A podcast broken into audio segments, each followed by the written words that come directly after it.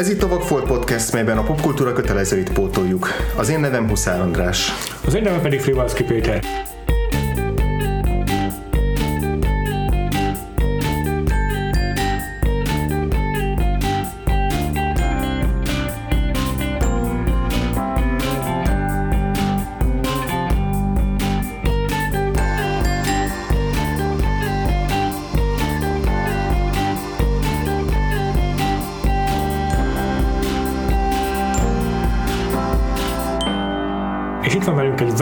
Vendég, méghozzá Veres Szilárd. Hello. Szilárd már második alkalommal jár a podcastünkben, ha nem hallgattatok volna, mert akkor a Hellraiser című nagy sikerű filmalkotásról szóló Nagy sikerű podcast epizódunkban Igen. volt még évekkel ezelőtt, tíz évvel ezelőtt. Igen, be én vagyok a Dwayne Johnsonja podcastnek, így amikor így a franchise éppen lefele van, és már igen, akkor be, beúszok engem, hogy Ja, megcsinálom. én inkább Kevin Hartra gondoltam, de lehet, hogy ez csak ilyen. Ouch! Seed burn! Viszont ezzel megjelentél, ez a rekordot döntöttél, mert te vagy az első, aki a rendes fősorvonalbeli podcastünkben második alkalommal szerepel. Ugye Cyclone már volt itt kétszer, de ő igazából először a Wow. Rockford Versusban szerepelt. Mm, Ami ugye nem ér, mint tudjuk.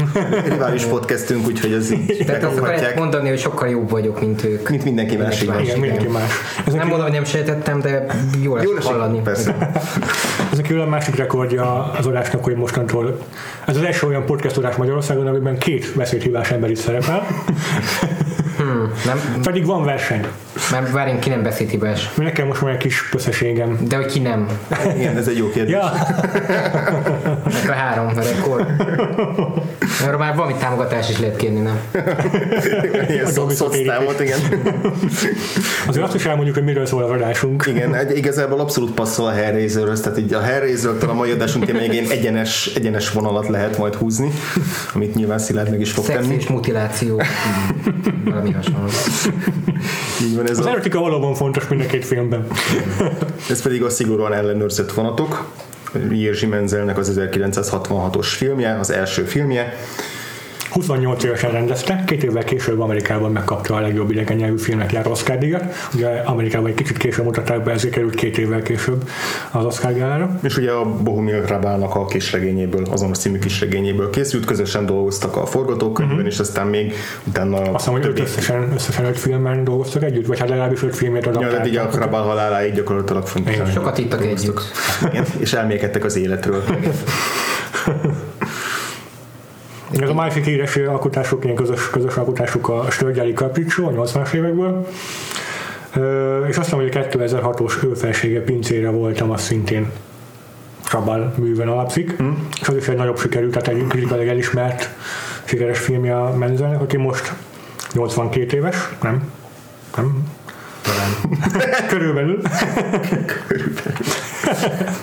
Annyinak néz ki. A film pedig a náci megszállás alatt álló Csehszlovákiában játszódik a világháború vége végnapjai során. Mm, Főszereplője Milos nevű fiatal srác, aki felcsap vasutasnak, forgalmistának a magyar szinkronban, vagy a könyvben, és hát itt egyrészt meg kell küzdenie a- az elnyomó náci Németország különféle bürokratikus intézményeivel, valamint a saját szexuális teljesítőképességének a hiányával és az ő felnövés története ez a, ez a film lényegében. Hát nem véletlenül hívtunk meg téged erre a filmre, Szilárd. Kicsit mesélj róla nekünk, hogy mi a viszonyod ezzel a filmmel. Nagyon furcsán személyes kapcsolatom van viszonyom. Ebb, ebből felvételiztem, amikor hát egy ö, felvételiztem a, egy erdélyi film suliba, uh-huh. ahol aztán jártam is gyakorlatilag két évet, aztán, aztán távoztam, és reméltem, hogy egy ponton feltűnik, hogy többet nem járok. De az érettségi diplomám még mindig ott van, szóval egy ponton majd vissza kéne menjek. Szóval Hát én ebből felvételiztem, tehát hogy volt a filmsornak egy ilyen megadott, nem tudom, tíz kötelező film, meg nem tudom, ö, 20 másik, amit hogyha kedved van, nézzél meg. Hmm. És abban ez volt az egyik kötelező film, többek között a nem tudom, tehát hogy Antonioni, meg Stalker, meg izé, a aranypolgár, és pont ezt kaptam ö, felvételiből, és nagyjából hát második legjobb eredményt sikerült összehadoválnom belőle. Gratulálok. Köszönöm. Sok, egy évig ingyen voltam egyetemen, aztán nagyon rosszul tanultam, és utána már nem.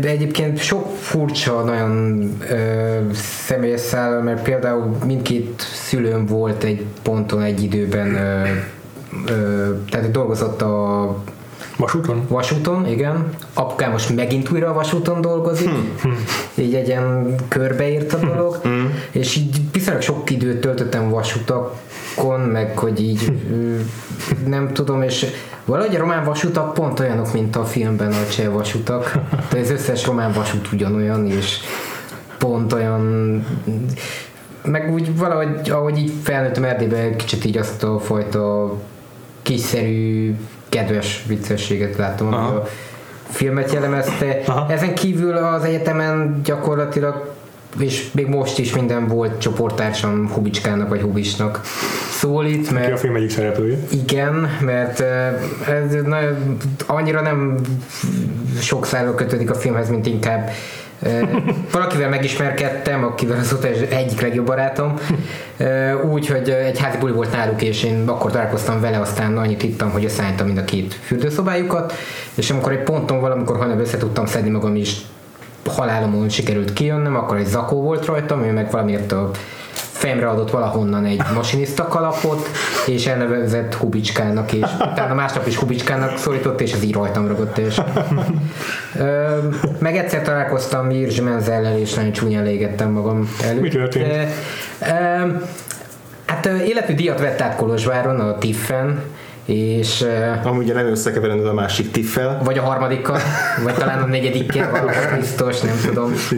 Ö, Terlud, meg Tenerife, meg ki tudja még hány van. Torontói. De ugye a Transylvanian International Film Festival mm. Kolozsváron, és tehát mi is sejtettük, hogy egy darab Jirzsi Menzel filmet vetítenek az egész fesztiválon, az én kis falumat, uh-huh. és akkor valószínűleg, mivel már itt van Jirzsi Menzel, hogy átvegye a díjat, valószínűleg meg fog jelenni, és majd nem tudom. És az elején meg is jelent, köszön mindenkinek, tök vicces volt, mindenki előkapta a telefonját rögtön, hogy meglátta, ő is elkapta a telefonját, és elkezdett mindenkit fotózni vele.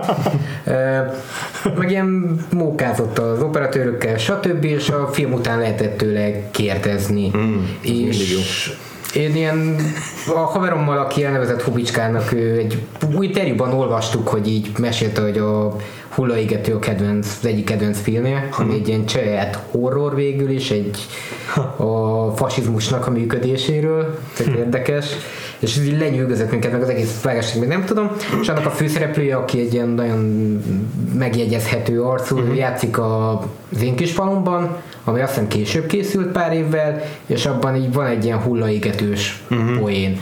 És akkor így gondoltam, hogy felteszem a nyilvánvaló dolgot, hogy ez esetleg ez egy utalás, hogy hát ha majd ezt így hallja, és úgy dönt, hogy hm, legyünk legjobb barátok, akár. Vagy több. Ö, nem lettünk legjobb barátok, mivel, mint kiderült, Jirzsi Menzel nem beszél angolul. Ö, és a helyszínen volt egy román ö, Szinkron tolmács. nem, hanem egy román ö, ember, aki vezette az egészet, Aha, a beszélgetést, meg volt egy román cseh tolmács, és én nem beszéltem románul pár tehát inkább értettem, én beszéltem, de hogy így, Aha. és akkor így felálltam, és így angolul feltettem ezt a kérdést, és, és így nagyon sok fordításon keresztül átment, és általában egy ponton tehát hogy a movie called The Cremator, az így eltűnt a fordításból, hogy ez egy filmnek a címe, és valahogy bele lett elvileg fogalmazva a, Ajajaj. a, a mondatba, és Irsi Bence nézett rám, és így zarca azt üzente, hogy neked mi az Isten bajod van. Én meg így ültem, hogy hát jó, akkor többet nem kérdezek, és így nem lettem legjobb barátok. Ó, És Nem, de választ se legjobb kaptál a kérdésedre. Ja, igen, érthető okokból. De nem tudom, a Román Pro TV-nek a riporter megkérdezte, hogy ne fordítsam el le, és mondtam, most már leültem, fogok kérdezni. Igazából ez egy csodálatosan abszurd, hát nem is végpontja, de hogy egy ilyen betetőzés akkor így a filmmel való, meg a Irzsi Menzelel való kapcsolatban, mert ez kb. olyan abszurd, mint bármelyik jelenet a a, a szigorúan ellenőrzött de hogy a, a jól értem, akkor ezt a gyerekkorodtól kezdve láttad ezt a filmet. Tehát, Nem, a- ez akkor, vagy vagy a fel- akkor felvételiztem. Tehát, jó, oké, erre akartam rákérdezni. Csak így ez, ilyen fura tehát, hogy onnantól számította. Igen, és ilyen kicsit ilyen fura, hát nem tudom, ilyen, ilyen kicsit így úgy éreztem, hogy ismerem ezt a világot, mert tudom, milyen szaga van a várótermeknek, és. És a, a, a Galambszarszaga. meg, a, meg a vasút az a leghidegebb hely az egész világon.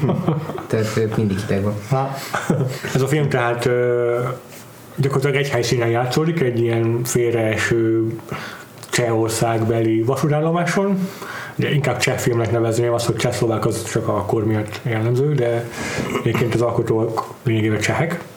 Mm, és hát arról szól, hogy itt a, ezen a vasútvonalon elkezdenek arra szállítmányozni a frontvonalra a németek egyrészt fegyvereket, illetve onnan vissza sérülteket, meg nővéreket, mm. meg, meg orvosokat.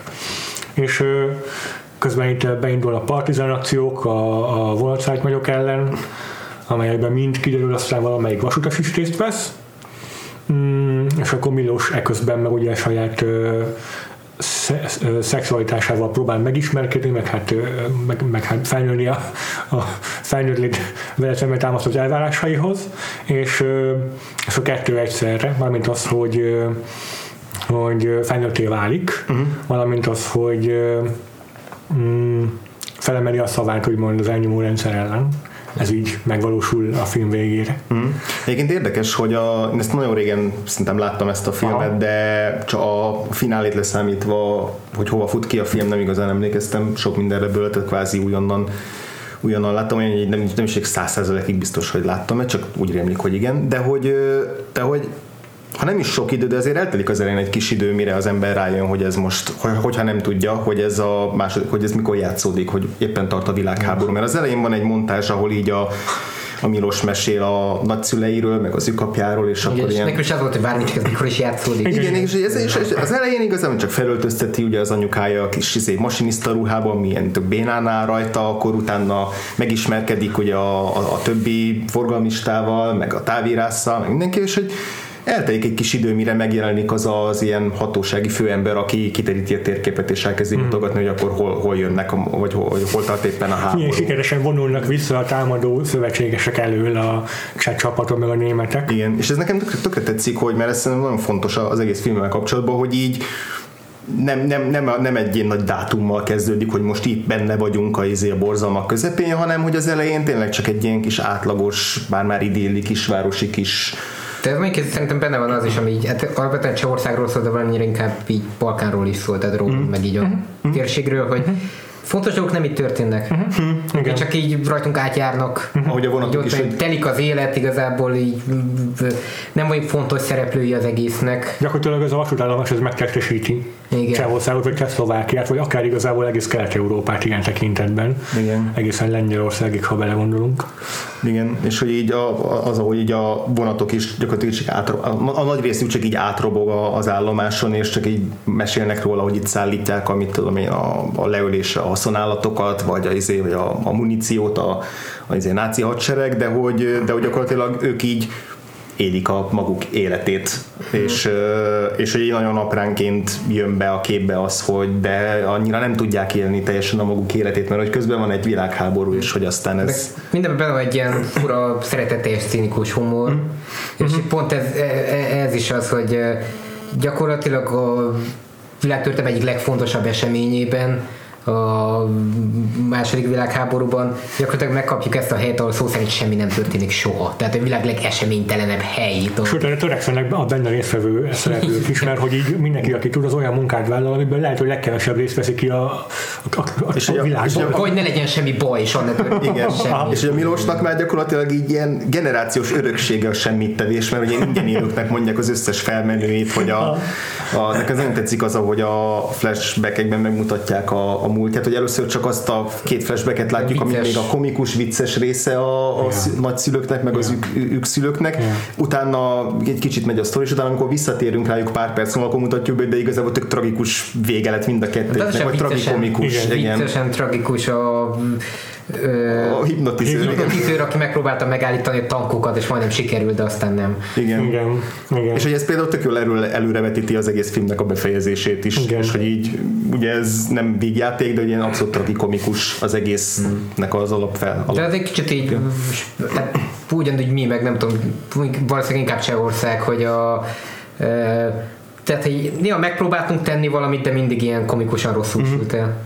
És így gyakorlatilag mindegyik őség valamit próbált tenni a németek ellen, vagy bárki ellen, vagy nem tudom, és mindig benne volt picit a lázadó, de mindig ilyen helyesen rosszul, és nevetségesen kudarc. Igen, igen, teljesen, Viszont, igen. viszont ezzel együtt meg az is megfogalmazódott bennem, hogy igazából ez a, ez a semmit tevés, ez a tudatos semmit tevés, meg tudatos kivonjuk magunkat az egészből, valahol ez is egy ilyen passzív lázadás, vagy passzív rezisztencia. Tehát az, hogy Szóval hogy azt, azt érzem benne, hogy ez a, az, a, az a törekvés, hogy igazából csak ezekkel az ilyen kis izé, viszonyokkal, meg erotikus felnövéssel foglalkozzunk, meg a galambokkal, izé, hogy ez, ez, Ez, ez valahol... egy egyfajta elzárkózás igazából, tehát úgy, úgy, úgy rezisztencia szerintem, hogy nem aktív, tehát nyilvánvalóan nem aktív, hiszen passzív rezisztencia, de épp az a lényege, hogy nem úgy áll ellen a, a, az elnyomó diktatúrának, hogy bármilyen módon akadályozza a működését, csak így kizárja magát belőle, elszigeteli magát ettől a, az egész rendszertől, mm. és megpróbálja olyan mikrokozmoszt teremteni, amiben ő a maga boldogságában el van.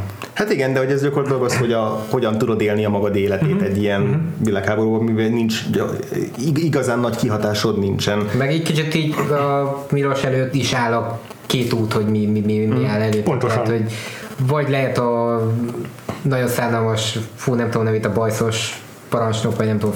Ah, az nem- állomásfőnök. állomásfőnök, Igen. aki gyakorlatilag mindig betartotta a szabályokat, magas pozícióban van, de a világ legszerencsétlenebb ember, aki mindig de nekem kedvenc ezek az ábrázolások, hogy nem tudom, éppen vagy galambszaros a ruhája, amikor éppen valami fontos dolgot kell megjelennie, meg nem tudom, ott vannak a katonák, meg nem tudom, vagy éppen egy félkész zakó, ami még így nincs felvarva a karja, és ott ilyen nagyon, mindig ilyen nagyon komolyan veszi magát, és ilyen izé. és Igen.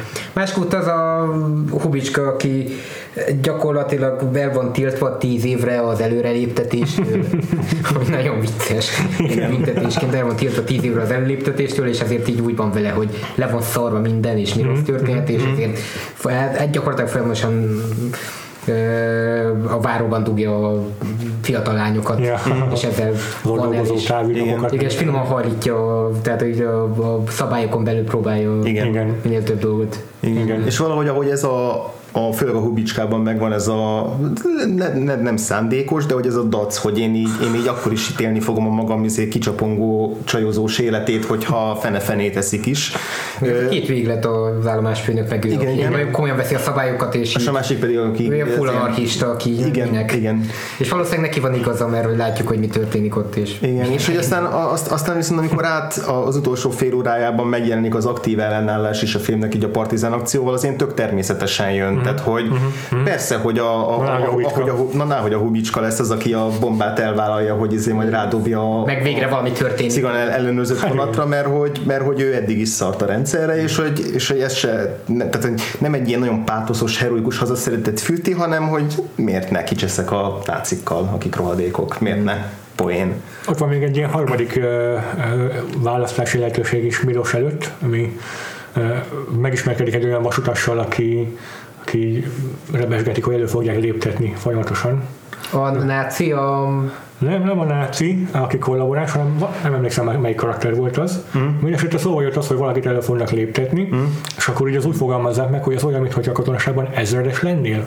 Mert hogy így ez is megjelenik itt a, ebben a kis mikrokozmoszban is, hogy ezért ez a náci diktatúra, meg az elnyomó uh, uralom azért próbálja a saját képére formálni minden egyes aspektusát a- az életnek, és még a vasutasokat is, akik egy ilyen jámból mm. teljesen semleges ö, izé, intézmény, azokat is ö, militarizálja az, hogy azt mondja, hogy lehet, hogy mit tudom, milyen ö, vezető leszel, ami olyan, mint nálunk az ezredes. Meg van az a jelent, amikor a, lebombázzák az egyik házat, vagy nem tudom, összeomlik, vagy nem tudom, és így Igen. gyakorlatilag így eh, hétfő kb. így reagálnak rá. Ja. Tehát így összeomlik a ház, amiben Már élnek, valami. míg éppen reggel, miközben arra kelnek, hogy összeomlott a ház, és így, eh, ne. Könyvet egyébként olvasta valamelyik költő? Mm. Nem. Olvas, akartam kérdezni, hogy olvastatok Hebelt? Ezt az egyet, és egyébként bármelyik kötőnek, ha nem olvasta, javaslom, mert egy óra alatt kellett olvasni az egész De. könyvet, piszokú vékony. Az, ez olyan, az a könyvben úgy jelenik meg, hogy a, a falu fölött két vadászgép egymással is lelőnek egy német vadászgépet, és a következő történik, hogy mindenki úgy ráfér előle a lezuhanó szárnya elől, nehogy eltalálja őket, majd aztán 5 percen belül szétkapkodják az a fém darabjait, és építenek belőle, nem tudom, galambdúcot, meg csukólat. Mert egy pillanatra azt hittem, hogy a, a náci ról beszélsz, aki a végén az a nagy monológia, hogy mennyire utálja a rolcseket. Hát ő egy kollaboráns igazából egy, Igen. egy cseh. Igen, mert ugye én amikor, most amikor másodjára néztem, akkor így, tehát hogy két új tehát előtte és felmerült, hogy ez és aztán rájöttem, hogy nem, nincs az a lehetőség, amiben ő az a Nem, nem, persze. mert ugye alapvetően egy pozícionálja a szerep, tehát így a cseheket ebben a sztoriban, hogy ő, ők, ők nem lehetnek vezetők, mm. ők, ők csak ő, ők róluk rendelkeznek, és ezen belül van két út. A, Aha, és egyébként aha, a, szerintem a nagyon idős bácsi, aki egy ponton segre ül és nagyon boldog tőle, ő azt szerintem Milos öregen, vagy nem Milos, hanem a Hubicska öregen gyakorlatilag, tehát hogy az jó, a. Hubicskának a jövője, Á. szerintem aki így a semminek tud örülni de nagyon folyamatosan. Tehát ez mindennek örül az az öreg. Szerintem így tényleg így a... Tehát hogy e- ezen az egész helyen az öregen, öreg és Hubicska az egyetlen boldog ember. Meg, meg a jó mondjuk a fényképész talán. A, Igen. Ja, igen. Ja, amúgy a, jó, jó ez a, a kollaboráns vagy a náci karaktere is nagyon. Tehát Igen. jó, jó párhuzamba lehetne állítani a tanúból a Moző Zeronnak a karakterével, tehát így nagyon, nagyon hasonlóan ilyen ö, izé, é, é, életunt figurák, akik így iga- igazából, tehát így lekonyul a te, teljes arcuk minden egyes izé, ö, ráncukkal, és ilyen és Gyakorlatilag csak, egy- egyetlen hatalmas sóhaj ez az ember, valahányszor megjelenik, és közben pedig, közben pedig előadja elvileg szenvedélyes szózatokat, Propagandát. propagandát, de amikor rákérdeznek a többiek, hogy és miért, akkor így nem tud arra semmi normális dolgot válaszolni, és, és, és nem egy ilyen egy ilyen Adolf Hitleres izé üvöltözésben tör ki ennek hatására, hanem csak így, ah, már megint ezek a csehek, nem, nem, nem, tudok, nem tudom én ezeknek meg, ezekkel megértetni a meg nekem németek diadalát. ezért is volt nagyon furán ismerős, mert hogy így szülővárosom Erdélyben folyamatosan azt tapasztaltam, hogy emberek csinálnak dolgokat, amiknek nincs semmi értelmük, és akkor megkérdezed, akkor téged néznek hülyének, hogy mert, mert, mert ez a rend, ezt kell csinálni. És így, de hogy sokkal egyszerűbb lenne, hogyha nem csinálnánk. De hogy nem, nem, nem, ezt csinálni kell, ezt mindenki így csinálta, így kell csinálni neked is. És így ilyen, ilyen fura kritikátlanság bármiféle hagyományra. Ez így Aha. nem jellemző, hogy, tehát, hogy tényleg így hatalmasan lázadónak számít Hubicska ebben az egész környezetben, aki gyakorlatilag egy ilyen Élfajhá- ha úgy néz ki- hedonista csávó. Igen, egy ilyen kis polgári hedonista gyakorlatilag. Igen. Ilyen, izé, ilyen kis professzor külsővel. Tehát tök vicces, hogy ő a legnagyobb nőcsábász a környéken. Nem egy, nem egy a Ja. hagyományos értelemben vett izé, jóképű fickó, de hogy közben meg Nem, hogy akinek így a legklasszikusabban jó képű, az szerintem a orvos volt, vagy pszichológus, vagy nem Hát tudom akit a-. Az orvos az maga a menzel egyébként. igen. Fiatal. Ez olyan vicces, az maga a menzel játsza az orvos fiatalon. és csak onnan ismertem fel, hogy megnéztem a díjátadó, az Oscar díjátvételt, és akkor nem. Nem, de hogy neki volt olyan külső, hogy amit tudom, egy hollywoodi film lenne, akkor ő lenne a főszereplője. Igen, hát ahogy Amúgy tényleg. a, a főszereplő a Milos, meg ez a tipikusan full bamba. Igen, ilyen pipodja. Igen, és így ö, Szerencsétlen. a- az típus, rokon akinek így olyan arca van, hogy csak két dolgot tudok belelátni a, a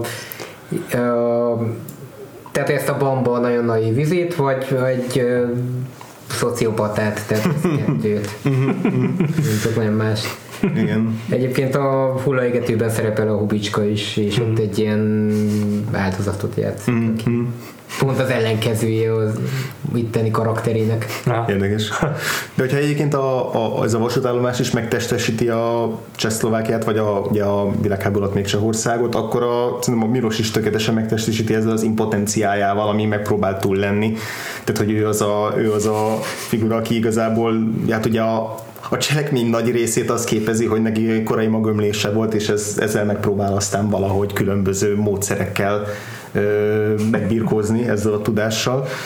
És így végig ez a, ez a teljes impotencia, ez, ez, ez szerintem tök jó párhuzamba állítható azzal, hogy így mennyire ki volt téve itt Közép-Európa Hitlernek, meg Stalinnak, meg, meg a nagyhatalmaknak. Igen, és ugye a, a, most már a film végéről fogok beszélni, kicsit előre de hogy az, hogy végül sikerül egy, egy ellenállóval ö, elérni a csúcsra, és férfivé válnia, ugye Fortune így fogalmaz, hogy akkor ő akkor férfi, mikor merevelése van. Szóval de egyébként ez így érdekes, hogy ez az egész világ ilyen mindenki folyamatosan kanos, de úgy így, akkor egy creep mindenki, tehát hogy folyamatosan semmi másra nem tud gondolni. De csak férfiak, arra. nők, mindenki. Ah, igen, és így ebben a világban így ilyen nagyon kívülállónak érzi magát. aki, és nekem nagyon fontos elem a kalapja szerintem, mert hogy egy ilyen fiatal ember, aki még nem tudja, hogy ki ő, és próbál mindenféle dologhoz, mindenféle dologhoz ragaszkodni két kézzel, ami ami valamiféle személyiséget ad neki, uh-huh. vagy lehet annak a láthatát, és akkor így a hatalom, mert hogy most onnantól ő masinista felveszik alapján, és nekem azt tetszik, amikor kiderül, hogy mert az ágyban nem működnek nála a dolgok. A, akkor is, amikor próbálnak szexelni a lányol, akkor így végig rajta van a kalap, nem veszi le. És soha nem veszi le, és így van a filmben font, egy fontos pillanat, amikor így amikor e, e, lefekszik a nővel és túllendül, és nem tudom, akkor van az, hogy Hubicska belöki, de előtte leveszi a kalapját, és úgy löki be, és, ja, és utána jön ki fütyörészve, és nincs rajta a kalapja, és ez egy ilyen fontos e, és, hát de, ugye... de, és egyébként az is már, hogy a, bocs, csak hogy a, tehát, hogy a, alapvetően a náci kollaboráns csávó, ő csak hatalomban tud, mm. tehát hogy ranglétrában, hatalomban Igen. tud gondolkodni. Igen rendben, rendszerben, még van a full anarchista Hubicska, aki mm. szarik az egész csak él és próbálja legtöbbet kihozni belőle. Igen. És így gyakorlatilag ez így összekapcsolat az is, amikor elveszti a kalapját, akkor gyakorlatilag már nem érdekli a hatalom, meg a... Tehát nem akar feltétlenül mm. hogy dönti el melyik A rendszer egy font, minél fontosabb szereplő lenni csak azért, hogy hatalom mm. legyen. És, Igen. és hát ugye a, a, a film legvégén pedig gyakorlatilag a kalapja lesz az egyetlen, ami megmarad belőle. Ja, Tehát, hogy az a, az a vége, ahol így a, az a hatalmas, ilyen apokaliptikus szélvihar, amit a robbanás kelt, az így oda görgeti a, a, a kis masinista kalapot. Már a film vége az az, most azoknak a hallgatóknak kedvéért, akik esetleg nem most rábártak a filmet, hogy Milos végül, miután ugye sikerül férfivé élnie, válnia, véglegesen eldöntő, hogy segít a partizan akcióban kivitelezni azt Hubicskának, meg ennek a német, vagy hát ennek a, ennek a partizán nőnek, és akkor ő az, aki az egyik szigorú ellenőrzött vonatra rádobja ezt a robbanó szerkezetet, amely viszont őt is magával rántja és igen, csak ez a, csak a kalapja marad meg a más a, a, az ő szerelme számára belőle. Hmm. Amúgy az hogy érte, ugorjunk az végére. végére. Persze, értem. Ez hogy értelmeztétek ti a végét? Hát az leginkább úgy, hogy, hogy mondom, itt is egy kicsit ez, a, ez van benne, amit mondtál, hogy, hogy ez, az, ez az állomás, meg egy Milos maga lényegében kicsit megtestesíti a, az elnyomott országokat is, a kelet-európai országokat, és hogy egész végig teljesen impotens is képtelen ellenállni ennek, a, ennek az elnyomott diktatúrának, és a végén egy ilyen cselekedettel végül sikerül valamit ebből megvalósítania, de saját maga pusztul bele leginkább, és a, az, amit elér, az minimális a birodalom nagy léptékéhez képest. Mm. De hogy igazából még sincs annyira negatív békicsengés a negatív. filmnek, tehát ami, ami, egy kérdés, hogy a, de meg, meg kérdés, hogy mennyire ironikus az, hogy, a, hogy az utolsó képen is, amikor kitágul a kép, és akkor meg szép zene szól, és a, ugye a Hubicska pedig izé ha, hahotázik azon, hogy, hogy micsoda győzelmet Nem egy el. nagy plusz poén a mm, orgazmusra az a nagy robbanás. hát egyébként is tele van a filmfalikus szimbólumokkal, a leg, legemlékezetesebb, amikor a állomásfőnöknek a felesége éppen a, a libát tömi, vagy a libának a nyakát így húzogatja úgyhogy ez simán elképzelhető, igen. De hogy a, a, a, tehát, hogy a Milosnak az áldozata az valahol egy, egyszerre értelmetlen is, de hogy igazából a, Mégis az, az az út, hogy amikor végre potens férfivé vált, akkor tudta vállalni a mártír halált, de mm. hogy, tehát, hogy vagy meg, meg, meg tudja találni és szerintem azt az arányt, hogy Így van. Igen, igen. Így van. Tehát, és így megtalálják vele azt az arányt, hogy nem egy ilyen borzasztó, hogy mivel hogy egészen addig milyen kis kiszerű, bizé, átlagos problémái és bizé, dilemmái voltak, és izék, dilemmák, amikkel meg kellett küzdenie, mint hogy nem tud lefeküdni a, izé, a szerelmével így a végén, amikor bevállalja, hát nem is bevállalja, de igazából, tehát igazából bevállalja ezt, a, ezt az áldozatot, akkor, akkor az nem lesz ilyen full patetikus, hanem, hanem hát igen, ez is megtörtént.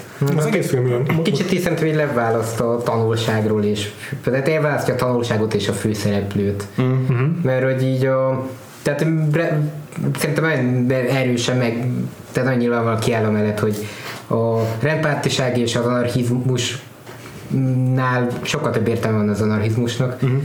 És miután ezt így megtanult ezt a leckét Hubicska, utána a végének vége az már, annak már nincs köze a, a, ehhez a tanulsághoz, hanem az csak egy ilyen az már inkább szól Csehországról talán, mint mm. Bicskáról. Mm. Vagy, már, vagy mint a tanulságról ezzel a kérdéssel kapcsolatban. Aha.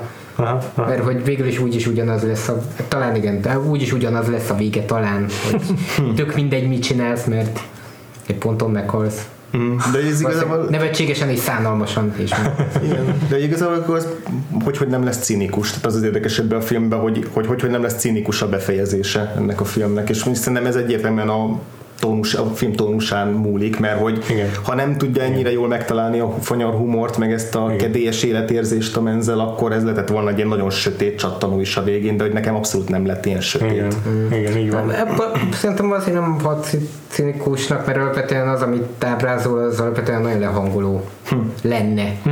De megtalálja azokat a kedves aranyos dolgokat, ami miatt egyáltalán kedves aranyossá tud válni ez az egész szituáció, és nem lehangoló és nyomasztó. Nagyon furcsa, hogy ez a film rettentően felnőtt témákat ölel fel, maga a szexualitást is belértem ebben, meg persze az elnyomott diktatúrának a legsötétebb árnyoldalait, meg az állatkínzástól kezdve csomó mindent.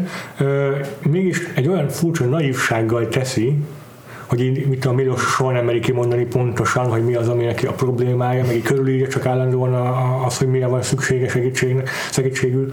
És így csomó jelben azt hiszem, hogy van egy ilyen kis naívság benne, hogy így, hogy ö, olyan a poénokat is úgy vezeti fel folyton menzel, hogy így tudod, mi lesz a csattanó, előre látod kilométerekről, mi lesz ennek a poénnak a csattanója, de mégis van egy olyan olyan joviális, olyan jó, olyan kedves prezentálása minden poénnak, hogy így, ha nem is hasonlóan csakkodva a nevet rajta, akkor is így jó, jó leső érzéssel töltenek el a poénok. És ez a, ez, a, ez az, ami, ez a furcsa kettőség ebben a filmben, hogy ilyen bozasztó sötét dolgokat ilyen nagyvitással ábrázol, mm. teszi ennyire kedélyessé összességében véve számomra. Igen. Szerintem igen, az egész film az valahol annak a, a is, az obszénnak, meg a tragikusnak a, a határán, meg a, ugye a, a sötét és kilátástalan valóság, és közben meg az ilyen idillikus semmittevésnek az ütközés pontján játszódik le ez az egész film, ahol ezek az ilyen tette végletesen eltérő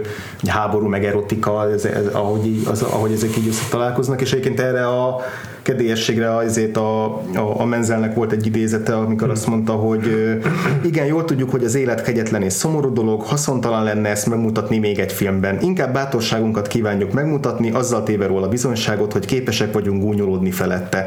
De ebben a nevetésben nem a cinizmus kell keresni, hanem a megbékélést. Én ezt úgy fogalmaztam el magamba, úgy foglaltam össze a filmet, mint hogyha a hideg napokat, amit pár héttel ezelőtt láttunk, szintén ugyanez a konkrét téma, hogy világháborúban egy kelet-európai ország, amelyet a náci ország elnyom, az hogyan áll helyt, meg hogyan vállal a felelősséget a saját bűnéért. Egy ilyen helyzet, ez, mint hogyha a hideg napok feldolgozását rábízták volna Mel Brooksra. Valamennyire azt is üzenni, hogy ez, ez a fajta rendpártiság, ami a konzervatívabb cselekben uh-huh. benne van, ez így. Uh-huh. Tehát, hogy gyakorlatilag tehát, hogy sok rosszat el lehet mondani, kicsit benne van ez, és valószínűleg sok rosszat el lehet mondani ezekről a Helen és nem tudom, fiatalokról, de ők azok, akik, akik csinálnak valamit a mhm. németek ellen. Ezek simán oda mennek, hajbókolnak neki, benyalnak neki, csak azért, mert tudniuk kell a rendszerben a mhm. helyüket. Uh-huh. Ők meg azok, akik nem ragaszkodnak ez a bejáratott simákhoz, meg rendszerekhez is. Igen. És igen, és hát ez látszik tényleg a, a Milos komplex családfáján, hogy uh, már azzal ellenállásokat fejezik ki, hogy olyan munkát vállal, amiből 25 év után nyugdíjba lehet menni, hogy semmit ne csináljon a élet hátralévő részében. Igen, engem az zavart össze, hogy most ez hányban is játszódik. Ha, igen, igen. igen. Hányban, ját, hányban lehetett az, hogy valaki nyugdíjba tudott menni, nem tudom hány évesen. és mi, mi történt egy Csehországban? Ja. Ja, igen. És egy, de egyébként pedig, tehát most nagyon sokat beszéltünk itt a végén erről a cselekményről, de hogy ez igazából a filmnek az utolsó, nem tudom, ilyen 20 percet, fél órája, ott, ott valahogy nagyon be van sűrítve az, hogy hm. egy nap alatt lejátszódó, nagyon egyenes vonalú narratív cselekmény, és hogy egészen addig meg egyrészt ilyen... Világépítés. Igen, meg ilyen kis életképek így jönnek egymás után, és hogy például a, van egy ilyen időtlensége is a filmnek, hogy, mm. hogy így nem lehet igazán látni, hogy hogy, hogy, hogy telik az idő. Az egyik pillanatban havazik, aztán, ja. Aztán a mm. következő ebben van megint, mint hogy kirügyeztek volna a fák, és hogy így nem tudjuk, hogy mennyi idő telik el, de hogy ez meg is áll az idő. Szándékos is valamennyire, ez a hely, helyre nem vonatkozik az idő. Igen, tehát, hogy, igen. Nem tudjuk, hogy pontosan mikor játszódik pontosan hol vagyunk, uh-huh. valahol, valamikor, igen, és így gyakorlatilag hogy soha nem múlik az idő, vagy soha nem történik semmi, és Aha. kicsit így, tehát valószínűleg tíz év múlva is ugyanaz fog történni. Igen, de ez is benne van a befejezésben, hogy hiába tört be ide az idő, vagy a világháború ezzel a partizán akcióval, de hogy úgy utána igazából ugyanúgy fog folytatódni az élet, csak már a Milos nélkül, de hogy Igen. olyan nagyon sok minden nem fog megváltozni. A galamszaros állomásfőnök ugyanúgy kepesz majd az elő előléptetésért a Hubicska ugyanúgy keresi majd magának a meghódítandó lányokat, tehát Beszélj még egy fontos motivumáról a filmnek. Még az erotika szerintem nem egy egy téma, és az erotikához szigorúan kapcsolódik, vagy szorosan kapcsolódik gyakran az állatok megjelenése a filmben. Most sem a Shape of Water-re gondolsz hirtelen? Nem, sőt, igazából az állatok egy nagyon, minden, minden más motivumra minden más motivumot tükröznek néha-néha az állatok. Hogy ott van, amit mondtál, hogy a, az állomásfőnök az ő felesége a libát tömény kezeivel, és az pont úgy néz ki, mintha éppen maszturbálna, és, a, és közben pont egyébként arról is beszélnek, hogy segítsen neki már uh, férfivá válni. Aztán rengeteg állatot látunk bántalmazva, tehát hogy mit le, leütnek egy nyulat, levágnak egy másik állatot, akkor ugye a vagonokon is állandóan szállítják az állatokat, mm. és hát ö, eléggé kegyetlen körülmények között teszik mindezt. Erre a könyv gyakrabban ki is tér, a könyvek rettentő empátiával mm. ábrázolja Milost, aki mm. nagyon szomorúan, vagy nagyon rosszul viseli azt, amit történik a vagonokban szállított állatokkal, akiket a vágóidra visznek. És ebben az több értelmes megfelelően vízi galambszaros a szállomásfőnök. Ja, igen, igen. igen. És hát azért így a náci Németországot, meg vagonokat nem nehéz ugye mm, asszociálni az emberi rakományra is, igen. Igen, és, és ez, ez a másik része, hogy, hogy így a háborúhoz, meg a háború nyomorúságához és a, a kegyetlenségéhez is kapcsolja az állatokat menzel valahogyan. De mondom, az erotikához is szól, itt tök jó, hogy így furcsa, mert, mert motivumként végigvonulnak a filmen, egyrészt humorosak is, másrészt meg ilyen rettentő elkeserítőek is hmm. tudnak lenni az állatos képek. Hmm. Még ez kicsit ilyen minden mindennek a mikrokozmosza picit ebben a hmm. filmben, meg jelenetek nagyobb dolognak a mikrokozmosz apró motivumok nagyobb dolognak, amikről mindent. Egyébként így Menzelben az a nagyon jó, hogy mindent le tud egyszerűsíteni, vagy le tud uh-huh. konkretizálni egy-két-három dologra. És így hm. de hogy így Jelentekes, tehát, hogy most el szeretném mondani ezt, akkor ez három darab kép, mutatok három darab dolgot, és akkor Igen. már is elmondtam azt, amit mit tudom én öt percben is elmesélhetett volna valaki, vagy de hogy így vágásokkal és apróságokkal és mindig így Aha. próbáljuk, hogyan lehet minél kevesebb dologgal, minél klasszikus jó példája ennek, amikor mutatni. Amikor Milos úgy dönt, hogy véget vett a saját életének, mm. és igazából nem látjuk, hogy miért csak azt látjuk, hogy, hogy elmegy egy ilyen szállóra, nem tudom, Garni szállóra, igen. Igen, igen. És, Borvéházszerű. Aha, és akkor ott van egy szűzmágia képe, meg éppen neki kell vetközni az ágy mellett, és aztán igazából innen egy vágás arra, hogy megy mosakodni, vagy fülödni, mm. és és akkor felvágja az elejét, és csak utána tudjuk meg, hogy mi történt, de rögtön összeáll, hogy, hogy, hogy, ez, hogyan, hogy ez, a, ez a folyamat hogyan zajlott le Milosban. Mm, igen, és így annak a jelenetnek a végére meg még betesz egy szimbólumot, hogy a, amikor a, a kőműves észreveszi, mert áttöri a falat, és ezért kiviszi a karjában, akkor a kamerapont megállapodik egy olyan plakáton, amin így a hatalmas nagy ököréppen lecsap, és ott van a sarló kalapács.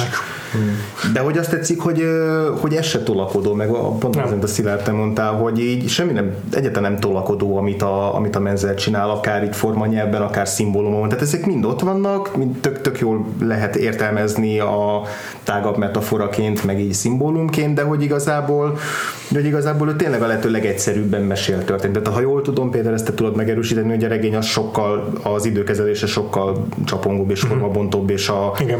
Igen, igen, igen. Eleve, még a történet elején előtt játszódik az, hogy öngyilkossági kísérletet hajt végig mm. Milos, amire később visszatér és elmeséli, de hogy teljesen... Sokkal ilyen asszociatívabb. Szerintem egy dologban érdemes mindenképpen a könyvet pótolni, amiatt, hogy Hrabálnak az empátiája nekem sokkal erősebben megjelent, mint amit a film ebből át tudott nekem adni. És ez pont abban jelenik meg, ahogyan a Milos első szám első szemében meséli a történetet. No. És az ártokkal való viszonya, a frontvonalról visszatérő sérültek, nem csak fizikai, hanem testi, meg lelki sérülteknek az állapotát, hogy megviseli őt. Ez, ez baromi erős képekkel ábrázolja Rabal, és és, a, és azok a filmek, amik ilyen tárgyilagosan vannak, és kicsit a humorra ö, rá ö, erősítve vannak ábrázolva, uh-huh. azok valahogyan jobban eltöltöttek egyfajta ilyen keserűséggel ebben a könyvben. Uh-huh. Gondolok arra, hogy itt a, az állatokkal kapcsolatos ilyen erőszak, az csomószor teljesen tárgyalagosan van ábrázolva. Van egy ilyen, amikor egy tárgyalóterembe lépünk be, és ott van egy, egy teljesen random ember, aki éppen vallomást tesz, hogy megölt egy libát, mivel megfordult, amikor el akarta lopni. Ez egy teljesen tárgyalagos dolog. Vagy a valami másik, amikor valaki arra panaszkodik, hogy bikákat akart ezért terelni, és az egyik bika az így nagyon rakoncátlan volt, úgyhogy kilőtte a szemeit, és onnantól rögtön izé nyájas bárány volt. Teljesen tárgyalagosan van a filmben az elmesélve, és a könyvben meg így összeszorult a gyomrom tőle. Mm. Igen, érdekes, hogy Milos ebben a filmben a színészi alakítás miatt is, meg a filmnek az alapvető ilyen a film nézőpontjának az én viszonylagos tárgyalagossága miatt is így, így kicsit, kicsit kívül marad, nem? Igen, de keresem a jó szót, nem a passzív a jó szó rá, de hogy, de hogy nem az a borzasztóan empatikus figura. Van, van egy apátiája. Inkább megfigyelő, tehát inkább meg, uh-huh. megfigyel, meg néha, uh-huh. néha ugye nem érti. Keresi a helyét ebben. Igen, nem érti, hogy mi történik körülötte teljesen, de, de hogy ettől, és nagyon rokon szembes marad ettől, de, de nem az a figura, aki, aki a világ összes fájdalmát a saját tagjaiban érzi. Ettől inkább vicces lesz a karakter mint empatikus, és egyébként kicsit visszatérek erre az állati dologra, amit annyiszor hoztam már fel, hogy abban a filmben szerintem ez is egy fontos izé, jellemvonás, hogy hogy a, az ártokkal szemben tanúsított erőszak szerintem szintén a rendszernek egy kritikája, hogy így dehumanizálja az embereket az ártokkal szemben, ami, mint már mondtam, az ártok egy kicsit úgy reprezentálják és a világháborúban kivégzett tömegeket, abban uh-huh. az értelemben, hogy ahogyan az ártokkal bánnak, az megfeltethető annak, hogy mennyire dehumanizálták a, a katonákat, meg a, meg a, a németeket az elnyomott népekkel szemben, és hogy szerintem ez a, ez a bánásmód, ez megjelenik itt is, hogy ha most kicserélnénk ugye ezt mondjuk zsidókra, akkor tökre értenénk, hogy a pontosan ez volt a náci indoktrináció lényege. Uh-huh. És ez nem csak a, nem, van egy ilyen disztópiás réteg is ennek a filmnek, csak így elrejtve, mondom, a naív réteg mögött. Ott van az is, amikor az egyik karakter, aki ilyen vaskos, izé, keresztény, hithű keresztény, arról mindig le akarja beszélni Miloska arról, hogy szexeljen. Uh-huh. és akkor ő mondja azt, hogy a, a katolikus egyház akkor is itt lesz, amikor minden birodalom leomlott. Uh-huh. És ebben is van egy ilyen rémisztő disztopikusság. Hmm amit ő ugye ilyen megnyugtatásnak számít, uh-huh. hogy van egy, egy biztonságos intézmény, ami mindig is volt és mindig is lesz. Pontosan. Ja, ez, meg, ez érdekes. Meg hogyha egy történelem szempontjában nézzük, hogy a katolikus egyház akkor is ott lesz, itt lesz, amikor minden birodalom leomlott, ami gyakorlatilag a katolikus egyház is egy birodalom. Igen, egy ilyen metabirodalom, így túl, túl ilyen mindent. Igen. De mondom, ennek erre most itt egy csomó ilyen szörnyűséges témát felhoztam, ez egy nagyon humoros film, nagyon jó kedélyű tényleg. Igen, és szerintem, tehát, hogy szinte biztos vagyok benne, hogy a Coen testvérek szeretik a Menzel filmeket. Mert hogy igen, jó, a hozzáállásukban eléggé Aha. hasonló. Igen, igen, igen, mert erős jellemvonásokkal jó, meg, jó megragadott, jó kidombozott karakterek vannak benne mindegyik elég szerencsétlen a maga nemében. és mégis valahogyan egy meg, ilyen... És meg az a fajta anarchizmus, hogy nincs Igen. semminek semmi értelme. Mm-hmm. És folyamatos értékvesztés, amiben részt veszünk itt a Szereplődnek minden a világ legfontosabb dolga, de igazából mi látjuk, hogy ennyire nem fontos. Igen, mindenki a saját hülyeségében van elfoglalva, és annak csak az a vége, hogy széthullik körülöttük a világ. Most így belegondoltam, és nagyon-nagyon kevés plot point, vagy bármi van zerét, tehát hogy párbeszédben. Uh-huh. A legtöbb párbeszéd az gyakorlatilag inkább ilyen karakterrajz. Ez igaz. Tehát, valaki monologizál, és megtudsz róla valamit, uh-huh és a, szinte mindent képekben, tehát hogy le, minden fontos dolog képekben és vágással. Tehát hogy kicsit most visszakapcsolok arra, hogy nem tudom, egy kép, két kép, három kép. Igen, uh-huh. az az egy van mesél. És ebből van egy ilyen furcsa, nem tudom, furcsa ritmusa a vágásnak. Nekem így azt fel, hogy nem az a Igen. kicsit így hát jobban feltűnik a vágás, vagy nem az a, nem az a típusú vágás, ami ügyel rá, hogy ne vedd észre a vágás, ilyen Igen. egységben, és így annyira nem is az a megszokott ritmusú, hanem az a nem tudom, de nekem is szokatlan volt az, ahogy így a, Most ezt kell látnod ahhoz, hogy értsd, mi történik. Hogy a, tehát, hogy így ketté választja azt, hogy most párbeszéd jelenet van, most pedig az emberek elmennek A-ból B-be, és történik valami velük. És ez így két külön szekciója mindig a történetnek. és hát ugye Sam Raimi együtt dolgozott a Coen-testvérekkel, valószínűleg Sam Raimi is nagy rajongója van, mert ugye a, a, részében az Evil Dead 2-ben van az a puska, láncfűrész, mit tudom én, groovy, és az, azt is megkapod ilyen gyors vágásokban, meg nem tudom, és az így valószínűleg valamennyire visszaeredez. Tényleg, tehető teljesen. a, Ja. erre a típusú Igen. Filmkészítésem. Ugye a, a, történetmesélésre szerintem az egyik legjobb példa az a kis betét, amikor, a, amikor begördül egy, egy nácikkal teli vonat, és elviszik magukkal ilyen túszt. Tehát nem igazán értjük, hogy miért, elviszik magukkal túsznak a, Ja, és abban az a nagyon tetszik, hogy észreveszik, hogy öngyilkos próbált lenni, Igen. és akkor eljönnek, hogy annyira már nem fele- fenyegetni azzal, hogy megölik őt, és, És, és akkor elengedik. De hogy, ahogy indul is a jelenet, hogy ahogy így vonul el a vonat, és, és kimegy a kis bamba főszereplőnk nézni a vonatot, és akkor a, nézzük az ő szemszögéből a vonatot, majd, majd amikor a ellenkező oldalról mutatja a kamera, akkor már ott állnak körülötte a, a izé szigorú arcú SS tisztek, mm-hmm. és akkor már a, tehát ez, ez meg ilyen, megint a komikumra egy nagyon, Ja. nagyon jó példa, mm. a gegre. Meg amikor csodálatos, hogy meglátják az izét, a Igen. vágásait a csuklóján, és így az egyik ilyen teljesen így elszomorodik. Ilyen így az öreg, öreg, öreg mozd, mozdonyvezető az így, hmm, meg a másik nácis, jó, akkor menjen, és akkor haza sétál. Ja. Meg a vizuális humor is erős a filmben, tehát a vizuális történetmesélésnek szerepel a humor is. Hm.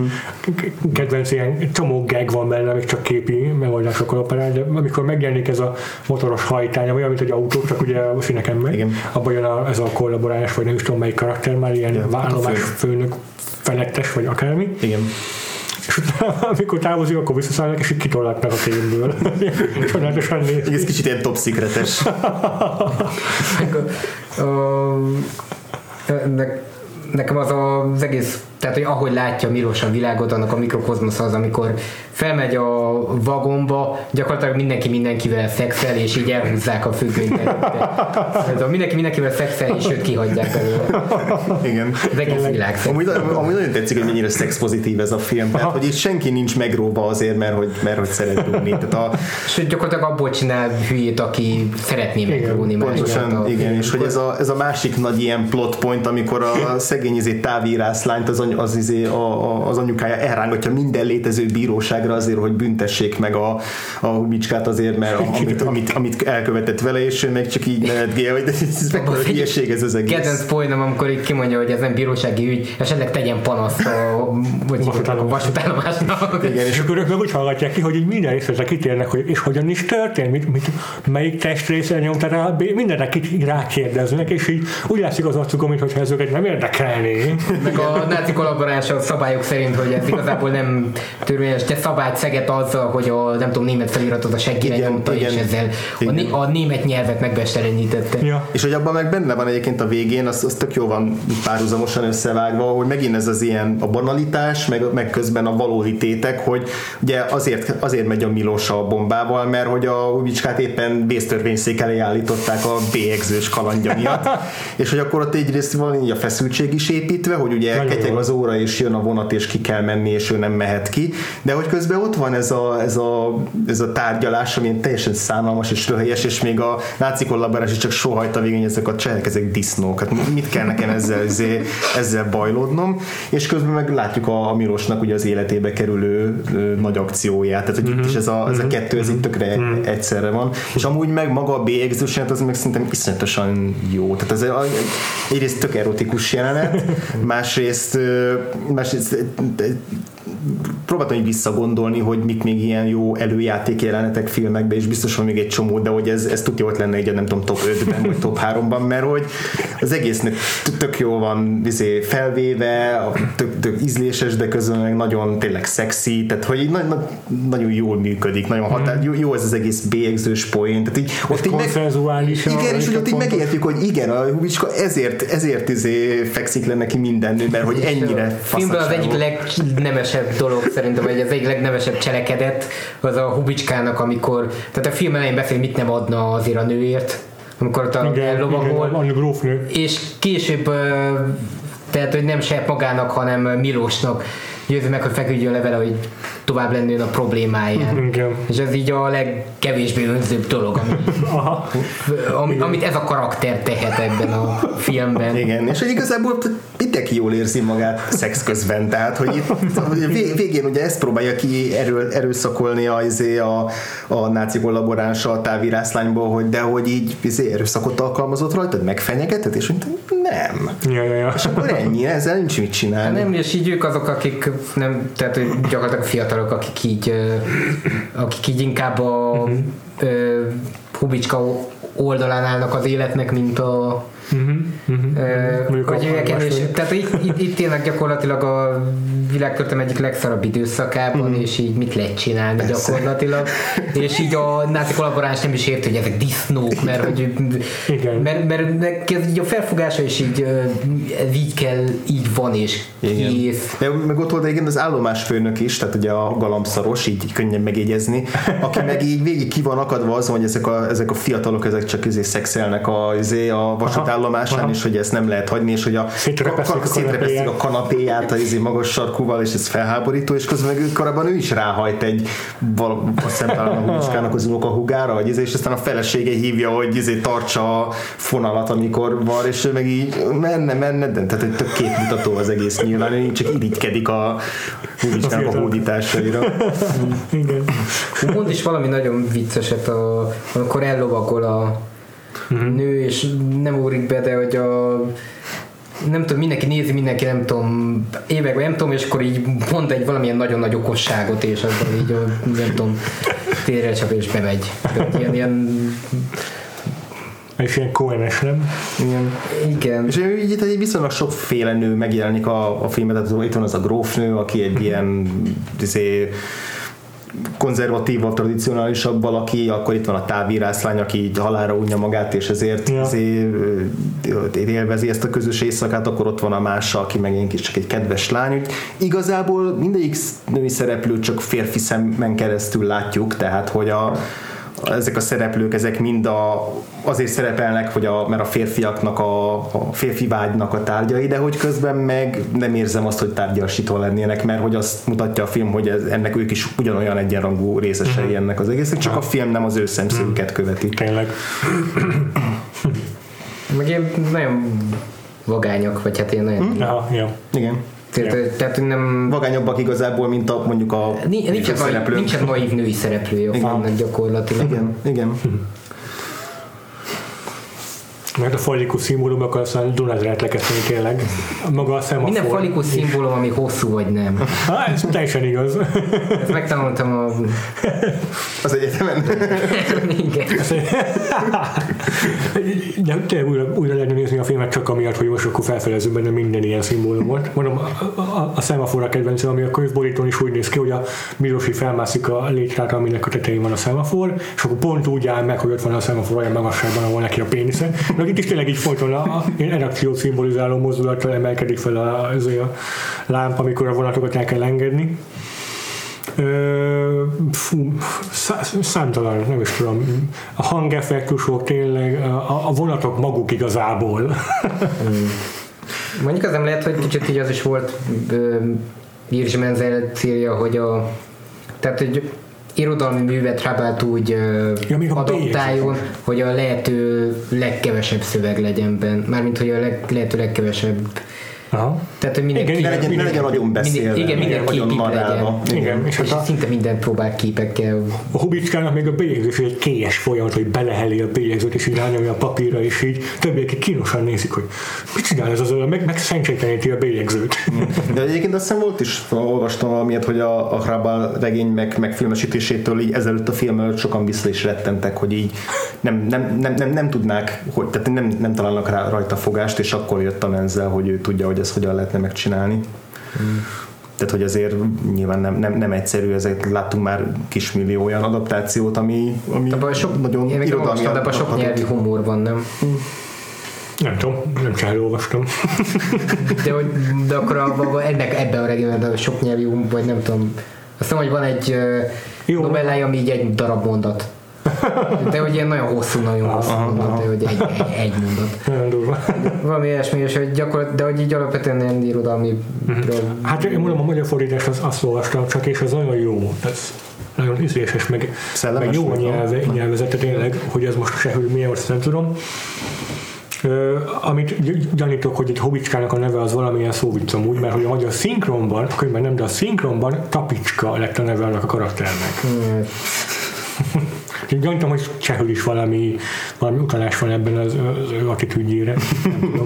Hát ilyen beszélő neve van. Mm-hmm. Aha. Meg hát szerintem az is lehet, hogy sokan elrettentek ennek az adaptációjától, mert hogy gyanítom, hogy azért Krabában benne volt egy vaskos rendszerkritika az aktuális rendszerre is. Mert me- úgy értem, hogy ezzel a burkoltan a nácikról szóló ö, kritikával, Igazából valójában bármilyen diktatúrára igaz. Igen, igen.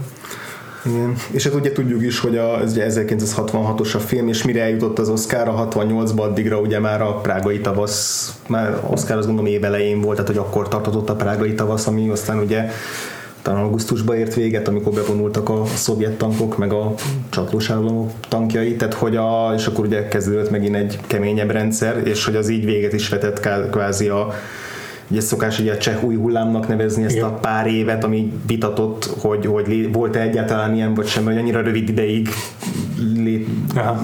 voltak ezek a filmek, és azt mondja Milos Forman ki is ment Amerikába, vagy emigrált, Jirzsi Menzel otthon maradt, de sokáig nem engedték izé, forgatni, vagy filmeket, filmet csinálni, tehát hogy igazából ezért is így érdekes, ilyen jelképes is ez a film, hogy igazából tök kis film, ha úgy vesszük, vagy ilyen szerény film, mert azok alapján, amiket elmondtunk, hogy mi a téma választás, nem, hogy hogyan dolgozza fel a választott témáját, de hogy közben meg mégis valahogy annyira, nem véletlenül még most is így ilyen nagy klasszikusként emlegetjük, mert hogy annyira sok mindent szimbolizál tényleg a filmtörténettől kezdve a Európa történetéig. Mondjuk valamennyire bizonyítja, hogy mennyire nincs értelme ennek a cinikus, hogy á, biztos most ez a film azért nyert Oscárt, mert éppen ez történt, és valószínűleg ez, ennek a filmnek is segítette az Oscarját a Történ- prágai politikai tavasz, de helyzet. igazából kit érdekel így most visszanézni, mert hogy Persze. nem, nem, mondjuk nem tudjuk, hogy milyen ellen versenyzett, de hogy alapvetően biztos jó helyre ment. És hát majd Egyébként nagyon sok más kelet-európai film volt versenyben, azt hiszem, hogy egy ukrán meg egy lengyel is. Nem vagyok benne most teljesen biztos, de ugye csak azt, arra emlékszem, hogy beolvasták a jelölteket, és akkor táhangoztak az országok, és most csak az, csak az rémlik, hogy egy lengyel biztos volt, meg talán egy ukrán is. Ja. De egyébként pont azért ilyen időtálló, mert hogy ennyire emberközpontú, meg emberi, pont ezek miatt az ilyen egyszer a- a humora miatt, meg a meg amiatt, hogy ezek az emberek tényleg tök egyszerű dolgokra vágynak az életben, és hogy ettől, ettől Meg ilyen valóságos, bár, bármikor élő ez Ugye a a sztori. filmekben gyakorlatilag olyan, mint az élet, csak kivágják bele a kínos és unalmas Aha. részeket, és legfőleg az a stílus, hogy nem benne marad. Tehát úgy, ugyanaz történik, mint a Ez jó. filmekben, Igen. csak, csak meg egyébként Cohenitnél is, csak benne hagyjuk azokat a kínos részeket is, amikor Az én kis közvetők, ami semmi érdemleges nem történik, de mégis csak látjuk, hogy milyen fontos. kiszerű és milyen Aha. emberszerű a Aha, igen. karakter, és nem egy nem tudom, mitikus figura, hanem egy galambszaros. Igen.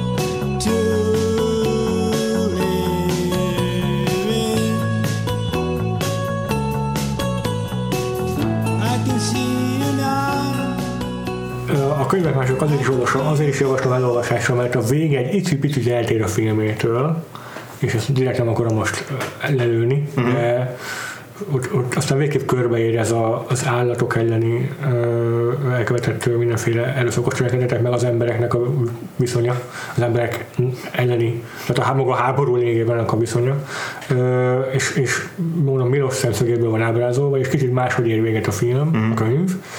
Ö, rohadt érdekes szerintem. Tehát újra születik egy Galambban. valami, valami. És itt egyébként szerintem, szerintem kacérkodik a könyv a mágikus realizmussal. A filmben Ah. ezt csak halványan jelenik meg.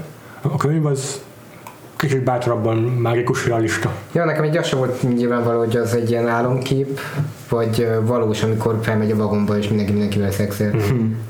Igen, voltak ilyen kicsit, kicsit abszurdabb részek, amik Igen. Fantáziájának a... Pont azért voltak abszolút, mert egyébként meg minden olyan teljesen hétköznapi volt, hogy abban ilyen fur. Vagy, vagy az, amikor megjelenik az a az a vagy kalauz, vagy mozdonyvezető, aki így festeget Ja, és igen. így ki van téve egy rakás festménye, és, és ugye egyébként meg partizán is. Tehát, hogy ez ilyen, hogy kerül ide? De miért ne kerülhetne ide? Mi, mi szükség van arra a részre, hogy elmagyarázza neki a Hubicska, Hubicska hogyan kell festeni. Igen. Meg kicsit ilyen demitizálja a forradalmat is egyébként, mert hogy minden forradalmának van egy hétköznapi unalmas kiszerű élete is. Ja, ja, igen. Meg itt is, tehát hogy gyakorlatilag a forradalmárok, a hubicskákból lettek a forradalmárok, és, Igen. és csak ilyen nagyon komolyan tudunk róluk gondolkodni, meg csak egy ilyen mitikus hősképet Hát, látunk, akik de megölték a Heydrichet, ami ugye szintén igen, de valószínűleg ők is ugyanolyan érdekes, meg szórakoztató emberek voltak, Igen. meg volt az ugyanolyan hétköznapi életük, ami Igen, és hogy sokkal többet nem tudom, megtanulunk róluk is egy ilyen filmben, mint egy, mit tudom, most volt az a Heydriches film, ugye legutóbb, Ja. ami a ellen elkövetett merényletről, és akkor ott is a merénylőknek az életét, és az meg egy ilyen, ugye, az a tipikus, ahogy a, ahogy a tragikus sorsú merénylőknek az életét, vagy partizánoknak az életét beszokás mutatni, hogy, Ja, hogy, hogy mennyi, mennyi esélyük lett volna még a szép életre, de igazából minden borzalmas. Hm.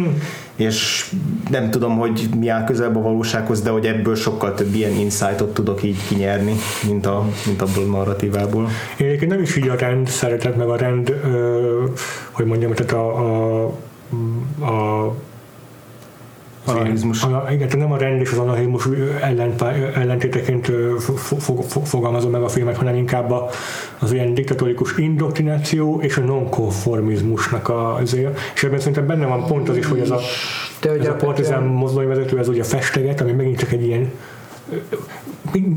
valamit csinál a munkáján kívül. ilyen nonkonformista dolog. Ha lesz is benne, akkor Hitler is festegetett. Nem, de hogy már mint, hogy jön, hogy, hogyha jól tudom, akkor Mezerő ateista, Hmm. és inkább ilyen filozófiai értelemben értem ezt a, Ha? a, az a típusú anarchizmus, ami például a Cohen filmjeiben is benne van. Egy olyan világban, ahol a, ahol hát már csak így abból is jön, hogy ö, ugye ateista, hogy ö, hogy az emberek a történetben azt hiszik, hogy ö, van értelme, vagy van valamilyen, valamiért fontos, amit csinálnak, hogy van valamilyen értelme, van valamilyen célja, valamilyen magas Rendeltetése, igen. rendeltetése, de te, mint kint a néző a film framing keresztül tudod, hogy nincs. Igen. És így ez a fajta hozzáállás az, ami így Aha. és éppen ezért eb, eb, ebben a framingben is jelzi a film, hogy valószínűleg Hubicskának van igaza, mert hogy te látod, hogy igazából és ez így be is bizonyítja, mert hogy ugye Milos meghal, gyakorlatilag semmi értelme volt semminek. Egy És- muníció és- felrobban, de a háború ugyanúgy folyik Igen, tovább. és alapvetően Hubicskának volt értelme, mert hogyan máshogy lehet ezt túlélni. Ez valahogy igen, ez a humanizmusnak is a megfogalmazása, hogy hogy nem kell neked, mi, mi, mi, mi van szükséged bármiféle ilyen felsőbb vezérelve vagy utasításra ahhoz, hogy normális, tisztességes emberként élj, ha egyszer ez egy belső indítású dolog kell, hogy legyen. Igen, meg politikai értelemben sem az anarchisták nem alapvetően a káoszban hisznek, hanem inkább a hierarchiában nem hisznek annyira, tehát hogy Ja, ha, oké. Okay. valaki felettesedés többet keres, és Aha. alapvetően ennek a Aha, aha, aha, oké. Okay. Megkérdőjelezése, Logikus. ha jól tudom, tudok róla. Na jó, pff, szerintem nagyjából mindent elmondtunk a filmről. Csak maradnék minden nem, amúgy. Mm, Nem, nem, nem, majd, majd lehet, hogy kirobban belőle egy metafora formájában. Mindenesetre mi velünk jövő héten találkozhattok, ezúttal már valószínűleg Szilárd nélkül, Sose lehet tudni. sose lehet tudni. Lehet, hogy leszek végig a háttérben, csak nem szólal. Igen, Sajó Dávid mellett, aki szintén minden alkalommal itt. Szia Dávid! Hello. Jövő héten már belekezdünk egy rendes blogba, ha esetleg valakinek hiányzott egy kicsit a, a formalitás, meg ugye a rendszeresség, akkor most megkönnyebbülhet, mert német filmekkel fogunk foglalkozni három héten keresztül. Hasonlóan a korábbi magyar ö, blokunkhoz három különböző évtizedből egy-egy filmet emelünk ki. Hmm. Első alkalommal ez Fassbinder filmje lesz. A félelem megeszi a lelket. Így van. És addig pedig találkozhattok velünk a vakfolpodcast.hu-n, facebook.com per vakfolpodcasten, az iTunes-on, ahol értékeljetek minket. Így van. Minél magasabbra, meg a, meg a Letterboxdon is ott vagyunk általában, uh-huh. és a Twitteren is mind a hárman. Szilárd, téged hol talál meg a hallgatók Twitteren? Twitteren, Pókemberseg néven, vagy ha a Twitter handle akkor az folyamatosan változik, de most éppen a uh, The Spider-Man as formerly known as Mousecup. Kihasználod a megnövelt karakterszámot. Igen, igen, és ezen kívül, hát nem tudom, keresetek meg az utcán, hívjatok legjobb. meg valamire. Na tessék, hívjatok meg Szilárdot bármire. András, Örülök, hogy, örülök, hogy ezt tudom prom- promózni. Gyakorlatilag csak ezt pro- akarom promózni az életben. Ez volt a lényeg, igen. Igen, Mindent, tehát- hogy hívjon meg téged dolgokra. Igen, csak ezért megy bárhova. Igen. Na de tessék, egy valamit már nyertem, mert mi például már meghívtunk egy podcastre, ez is valami. De Valkolnak jobban örültem. Jó van. Péter, téged hol találnak meg a hallgatók? Engem a Freevo néven, kettő, amit kettővel vagyok le, az utcán viszont nem. Engem pedig a Gains néven, amit nem két elvel, hanem egy AI-vel kell írni, viszont van utána egy aláhúzás, és az utcán pedig nem tudom, hogy van-e utána aláhúzás, ezt majd nézzétek meg, nem szoktam hátrafordulni. Úgyhogy akkor találkozunk jövő héten, addig is sziasztok! Sziasztok! Lenne az utcán nincsen kegyelem.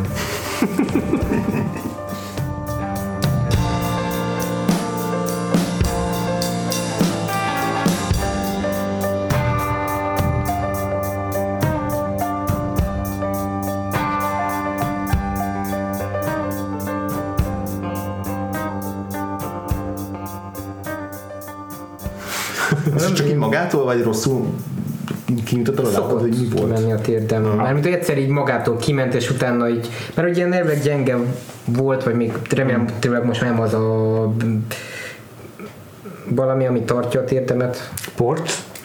Tér. Nem, Szögek, nem az a valami, amit inszalag, vagy inszalag az nem tartott elég erősen, és mm. néha kiment, és beakadt egy Ajajaj.